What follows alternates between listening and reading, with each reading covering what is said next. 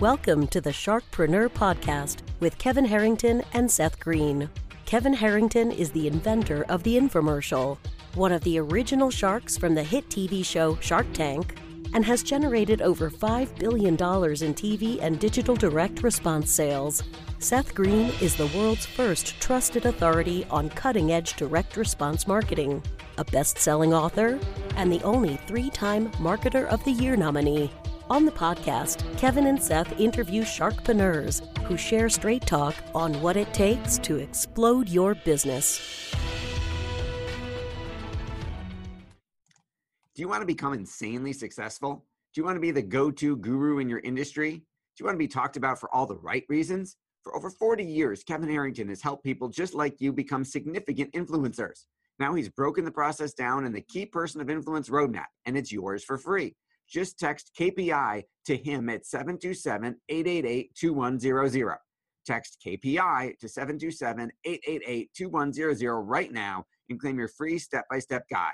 Text KPI to 727 888 2100 to get the recognition you deserve and experience success as the go to voice everyone listens to in your industry today. Welcome to the Sharkpreneur Podcast. This is your co host, Seth Greene. I have the good fortune to be joined by the inventor of the infomercial and the original shark on Shark Tank, Kevin Harrington. Kevin, thanks so much for joining us. Hey Seth, great to be here today. Appreciate it. Looking forward to a nice, uh, nice interview. We've got a special guest today. We do. We have the honor of interviewing Todd Herman, who is a performance and advisor and coach for professional athletes, thought leaders, and public figures. Todd, and I know we're going to talk about Todd's new book that's coming out. Todd, thanks so much for joining us. Well, it's great to be on a panel with some legends here. So thanks for having me. well, let's. What does performance advisor and coach mean to our lay people? Well, I mean, uh, most people are always so focused on the doing of stuff, you know, like so in the context of, say, professionals, they're always talking about things like productivity and I want to, you know, do more or do things more efficiently. Um, and the reality is when uh, you take a look at the fundamentals of what truly high performing people or the elite people that have produced some phenomenal results what they focus on is it's the six inches between the ears they have a mindset they have a way of thinking about things or they're just way better at developing the clarity of focus of knowing what they want to go do. I know so many leaders who have got messy desks, who don't have their calendars all planned out, like is the prescription for most people that are productive or productive, quote unquote. Um, and and so well why is that? Well my job is to help people develop the mindset to win. So i work with people on mental game strategies. Um, i just wrote a book about you know the stuff that i've worked with pro athletes on for the last 17 years. And um, yeah so I, I dive into the hard stuff the six inches between mm. ears. Hey todd so now that's what many of these athletes and business people need.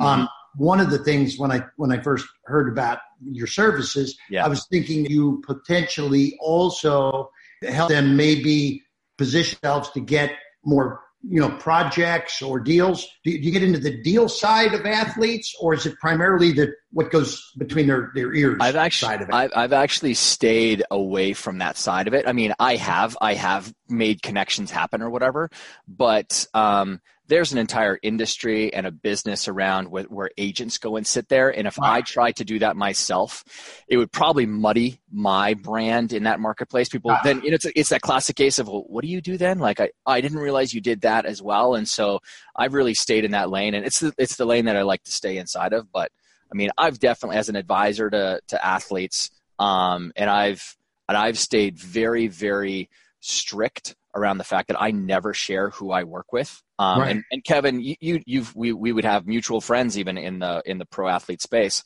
Um, what's the one thing that they don't have? It's trust. Everyone right. wants something from them. And so because I'm dealing with the sensitive stuff of like, you know, I really want to know like how much do you actually believe in your skill set? Like how much do you actually believe that you're the best person on your team? Because reality is in pro athletics, most of them don't think that way. And i want to i need to know that. And the only way they're going to feel safe to tell me that stuff is if i promise to never ever disclose who i work with. Right. Um, gotcha. so, that's yeah. important.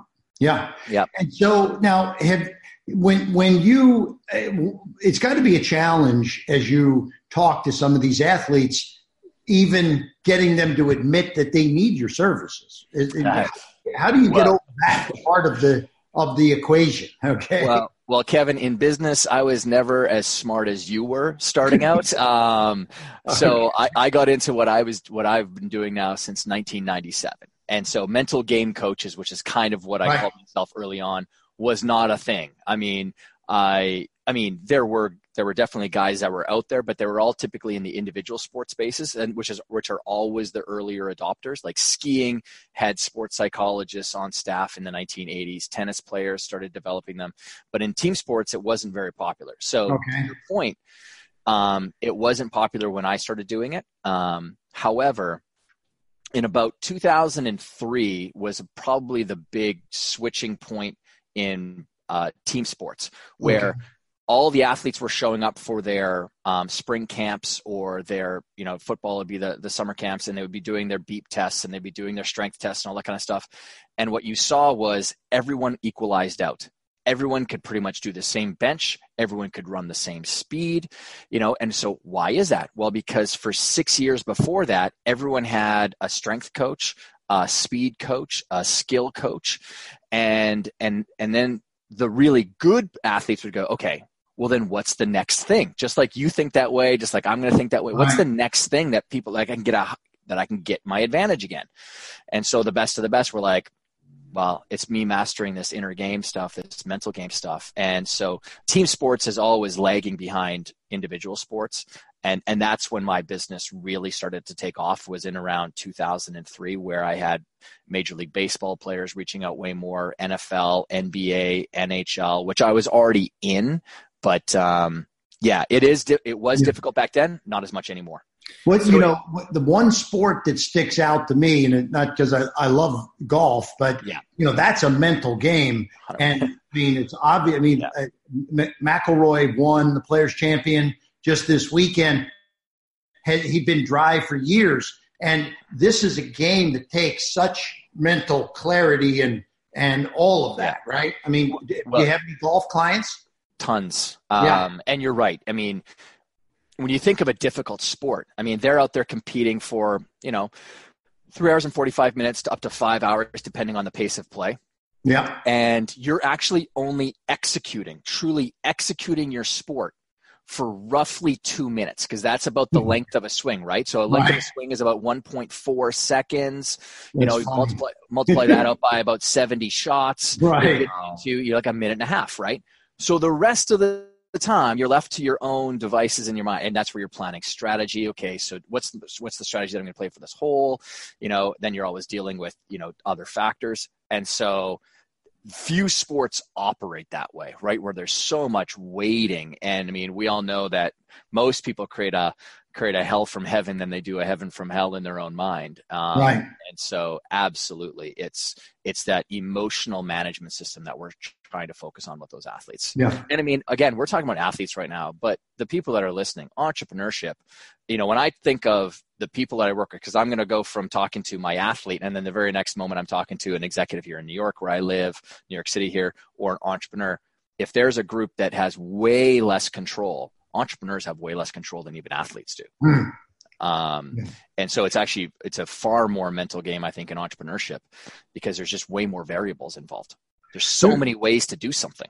Do do agents refer their clients yeah. over to you then? Because you're you're you're going to help an, an agent make more money if you can position their client to be better positioned for the marketplace, get more money, et cetera, right? Yeah, there's there's basically been three agents that have been pretty solid deal flow for me over the years. Now it's at a level because I've been doing this for so long, and, and you know this, Kevin. Like um, at the highest levels of business or or anything, you're getting client or you know the ceo says to another ceo you know like geez we're really dealing with a lot of board issues right now like there's there's so much in alignment everyone has their own um uh you know strategy or they have their own whatever and agenda. Agenda, exactly. Thank you. Agenda. And the guy goes, "Oh, you should talk to so and so. They came and helped us on our board." That's how it all happens. And same thing right. with the athletes. They're sitting next to each other in the locker room, and they're going, "Geez, the new coach is just riding me. He's like, I'm not getting enough playing time. I'm really starting. You know, they'll talk about their confidence, you know, being lost. And he goes, "You got to talk to Todd. You got to talk to my guy." Um, and and so yeah that referral now i've got and because i'm so private with my clients like even in my phone they're all in there as aliases. My wife has only accidentally met one of my clients, and that was because she walked by a window in New York City where I was sitting down having dinner with one of them. And she came in and she saw us, and so she sat down for a few minutes. And then when I saw her later that night, she was like, Who's that really good looking guy that you're with? And I was like, oh, That's one of my clients. And she started doing this jig. She's like, I just met a client. But um, yeah, so it's, uh, it's fun. That's but I mean, cool. I, this is such a, it's a great challenge but I mean, I've broken it down into there are some really uh, basic fundamentals that we stick to, but the hard part of it is the discipline for most people the discipline to stick with something so, so. that's that's a perfect segue so for those of us who aren't professional athletes yeah, yeah. Um, let's talk a little bit about the book what prompted sure. you to write it what's it all about and how can our viewers and listeners get a copy of it and apply your principles to their own businesses yeah. So, um, well, this is, I mean, if you see yellow all behind me here. Um, mm-hmm. so, um, about 17 years ago, after I started to I was in my business now for about five years. And I started working with better and better high quality elite athletes. There was this common thread that kept on showing up amongst the ones who were consistently performing at a high level. And they would say things like, you know, when I go out there, I have a different persona when I play, or I step into a character, or I have a secret identity that they'll use. Um, and for me, it was always like, oh, because I played college football at a high level. I was a nationally ranked badminton player as well, which, you know, people obviously, badminton, football, they go perfectly together, right? Um, but uh, I never took myself onto the court or the field. I always stepped into and I always created this alter ego for myself. And so when they would say those things to me, I was like, oh, that's fascinating. I did the same thing. And then after a while, I was like, wait a second. There's a there's a commonality here of the ones who are performing at the highest level.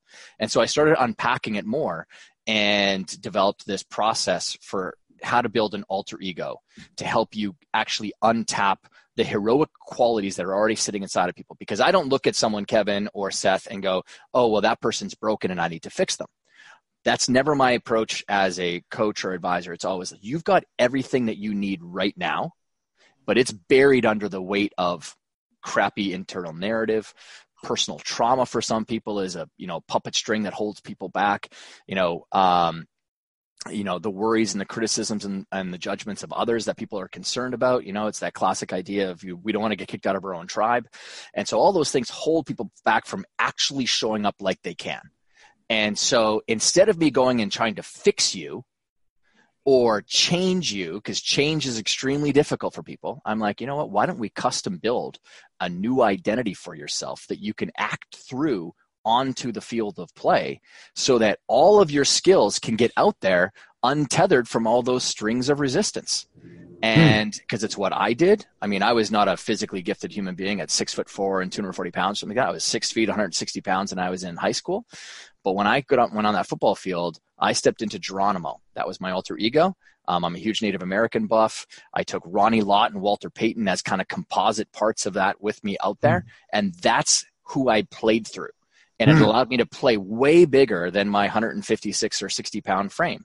Mm. Well, that wasn't me faking skills. This isn't about faking skills. Because I mean, what I'm trying to do is just get all the skills that you've already got, you know, you know, all of that preparation that you've put in and the routine that you've built to get out there so that you actually because i'm trying to get you into zone and flow state and an alter ego has a fantastic ability to help people get into the zone and flow state yeah. does this right? work also for then entrepreneurs? Is that the alter ego concept? Yeah absolutely. Because you, you think about i mean we're all performing. Like you know you might not be under the white hot light of uh, you know a stadium or whatever but performance is getting a result right? And in business there's many things that we're all challenged to do that are not part of our core competencies. Or you know business moves at such a fast speed especially nowadays that we're that we're constantly developing new skills for ourselves which is bringing us out of a comfort zone. And anytime you're out of comfort zone that's a natural spot for all of us to like doubt ourselves or lack the confidence or not show up like we could or we beat ourselves up when we put our head on the pillow at night and go why didn't i say that? Why didn't i close the deal when the guy was obviously interested in what i had but i was concerned about making sure i went through the entire presentation or whatever so or when you get on stage kevin you are 100% elevating and magnifying other parts of your personality to get your message out there. I mean, we all have to act a little bit bigger when we're on stage so that we can Yeah. fill up that space, right? That's Sure. not you being fake. That's not you. That's being that's you being very intentional about Right. the you that you're bringing to that situation to get the best results for yourself and the people that are listening to you, right? Yeah. That's natural. We all understand that. And so what I'm simply saying is is a an alter ego is a natural part of the human psyche. Every single human being has used this. We've done it when we were kids, when we tried to pretend to jump off of the sofa with the, the Batman cape on to see how far we could jump, or when you go out into the front driveway and you're, you know, shooting hoops like you're LeBron or hitting the, the puck like you're Wayne Gretzky or whoever it might be. You're what you're doing is you're asking yourself, what could I do if I was this person? It's a natural part. Yeah. It's us tapping into our creative imagination, right? And Yeah. then we start walking away from it. So the alter ego is really natural and especially powerful for entrepreneurs to do because what it does is it silos your identity. Instead of you saying, I am only an entrepreneur, which is very dangerous to the self, you're actually saying, you know, as an entrepreneur, this is who I want to be. And you know what? Right now, I've got some like insecurities about the way that I'm showing up as a leader. Maybe you've developed yourself now, you've got five people working for you, and this leadership role is new to you and you're failing at it somewhat. Happened to me. I wasn't good at delegating. But you know what? If I go, geez, who would who would I be if I was a phenomenal leader in my business? You know, is there someone that you're inspired by? And then you know what? When I'm having those leadership conversations, I'm going to leave that kind of self that is insecure about my skills and I'm going to step in and through being, you know, insert whoever it is that you are inspired by as a leader. Yeah, I remember 25 years ago, I was I had a meeting, was flying over to Saudi Arabia to meet with the Sheikh, Sheikh Saleh Kamel. yeah. He had he owned all the TV networks in the Middle East, and so um, this was a very powerful meeting. But I was very intimidated prior to going into the meeting, and so um, I had to put my mind into being able to really rocket myself into a, a very powerful presentation to the sheikh. Mhm. So I, I kind of put myself on his level to, to be able to say, hey, like I, I'm here, you know, to decide which uh, which person I want to be doing business with. You are one of your competitors, and it and it turned around to where he had to sell me on the whole concept from there. Mm. So Yeah. uh, it was very uh, come on in thank you put it right over i got someone at the front door here sorry guys um, so anyway it was it, it was by doing that that i was able to um, to make a, um, a you know a, a turn of events and turn the tide that he was then pitching me Sure. on why we should be doing business so sort of Yeah. an alter ego kind of a thing i never called it that Yeah. but it's I, I got you completely how it all comes together Well, and I mean, what what I've given voice to with this, because the moment someone sees the cover or heard me talk about it, they go, "Oh my god, I feel like I've been I've used this in parts of my life," and I go, "Yeah, I know you have." And so what I'm trying to do is normalize it and say, "No, this is a very normal way that we as human beings can get past the initial force of resistance."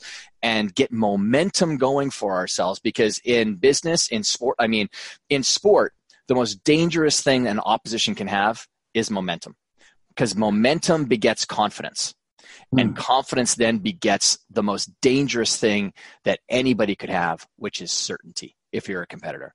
Because certainty becomes a dna based thing. It's when you know that you can now compete against the athlete that's you know ranked 30 spots ahead of you and you're like oh i'm on the same level. It's like look out because that's what the guy i mean that's what we use when you're ranked number one. I mean that's what tiger woods tiger woods' greatest um, uh, superpower was actually the lack of psychology that everyone else had right? Because the Mhm. moment that they saw that they were paired with tiger on sunday that's what tiger wanted. Tiger wanted that the intimidation factor right? Um, and so yeah no this is it's such a common thing. And you know so then what i did was i just built, built out this really powerful methodology. And you know what?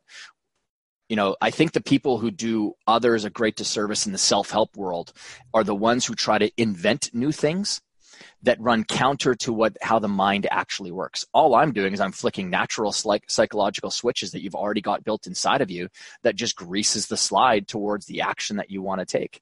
You know like on the cover of the book um, uh, which i'm holding up if you're watching the Yeah. video or is a pair of glasses And you know, people who know me know that I wear glasses for dress. I actually don't really need glasses. Um, and when I first started a business, I wore glasses because I felt like I looked like I was 12, and I wanted to. Um, and I was so insecure about how young I looked and who was going to believe me um, when I stood up there and talked about mental game stuff. So I went out and I bought a pair of glasses to activate this more intellectual self. So yeah. I called it my reverse Superman.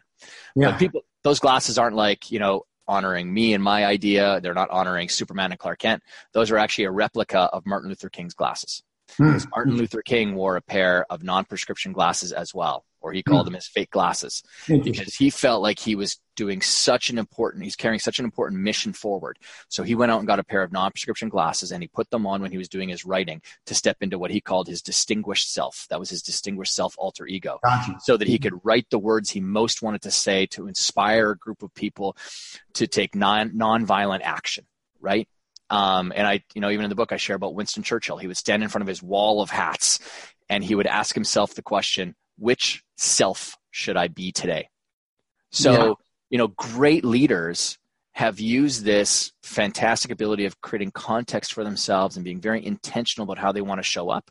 And, um, it's it's such a powerful mindset tool to help people just do the natural heart things that I know people come to you for. So amazing. Hey, um, is there any, without naming names, obviously yeah. a magical transformation that you that one of your clients, um, you know, uh, had a had a before and after with? Um, sure.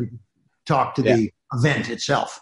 Yeah. Um, so there was a, it's actually in chapter one of the book, I talk about this young guy, Anthony, um, who he was on my email list. This is years ago. Um, and in one passing reference on an email one day, I talked about how I would show up at the Reebok Sports Club here in New York City, and that's where I would work.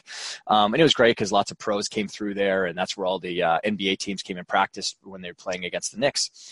Anyways, one morning I show up, uh, and he lived, this young kid lived in down in DC. He was 14. I showed up at 9 a.m and there waiting in one of the chairs was this young kid anthony. And he snuck out of his grandmother's house. Both of his parents had passed away. Um, and he caught the 4.30 train from dc up to new york um, to meet with me. And um, so i mean obviously i'm going to give this young kid time after i made him call his grandmother to let her know where the heck he was.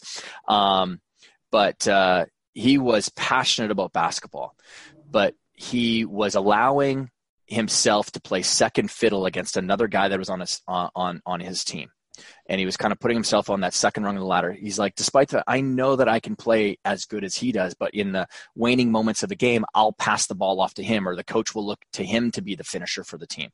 Um, and I want to be that guy. And so, anyways, we start unpacking this more. And uh, I talk about how anytime you're building that other identity or you're using someone else to inspire new action for you, you want to emotionally really resonate with that person or that um, that animal. Like for Kobe Bryant, it was the black mamba, and I talk about in the book how he came up with the idea of the black mamba, what where that origin story came from. So for Anthony, um, it was uh, we we were unpacking it, and I said, you know, like what what inspires you, or um, how do you want to be showing up out there? And he was running through all these different names, and then he's like, "Oh, I just saw this documentary on the the Black Panther." Have, do you know much about the Black Panther? And I said, no, I don't really know that much. And he's like, you know what its nickname is? It's called the Ghost of the Forest. And and and I said, wow, Anthony the Ghost. That's your that could be yours. And so, but what he took it to another level was he said, Yes, and I'm going to haunt everybody on the court with my skills, but I am bringing my mom and my dad with me out there because they were hmm. passed away in a tragic car accident and and that was the now because you you don't want to dishonor the idea of the alter ego ever mm. like when i'm wearing those glasses and i'm stepping into superman or super richard there's not a chance in hell i'm going to dishonor that memory and he's not going to dishonor anthony the ghost on that on that court and he did he's now he plays in the nba now he had a full ride college scholarship just a long time ago full ride college scholarship but transformed who he was in a moment that's what i love about it Love it. That is an absolutely incredible story. Todd, I know your time is valuable and we're just yeah. about to wrap up. Where can our listeners and viewers go to get a copy of your book? Well, if they just go to alteregoeffect.com, all the links to all the different uh, retail channels are out there. It's in airport bookstores, Barnes and Noble, Indigo if you're in Canada, um, Amazon, of course. So just look for the bright yellow book with a pair of glasses on it. Awesome. Alter Ego. Todd Herman, thank you so much for joining us. Gents, you guys are champs. Thank you. Todd, good luck, buddy. Thanks, Kev. I love, loved our conversation today. I look forward to touching base soon. Take care. Bye bye. Do you need money to fund your idea, product, or service? Are you ready to take your business to the next level but need capital to get it done? Kevin Harrington has heard more than 50,000 pitches and knows how to help you make the perfect pitch to get the funding for your entrepreneurial dream. He's distilled the process down in his perfect pitch cheat sheet, and it's yours for free. Just text pitch to him right now at 727 888 2100. Text pitch to 727 888 2100 right now and claim your free perfect pitch cheat sheet. Text pitch to 727 888 2100 to start funding your dream today. This show has been produced by Market Domination LLC. To discover how you can have your own show completely done for you and turn it into a real published book and become the authority in your marketplace, go to www.marketdominationllc.com slash podcast offer.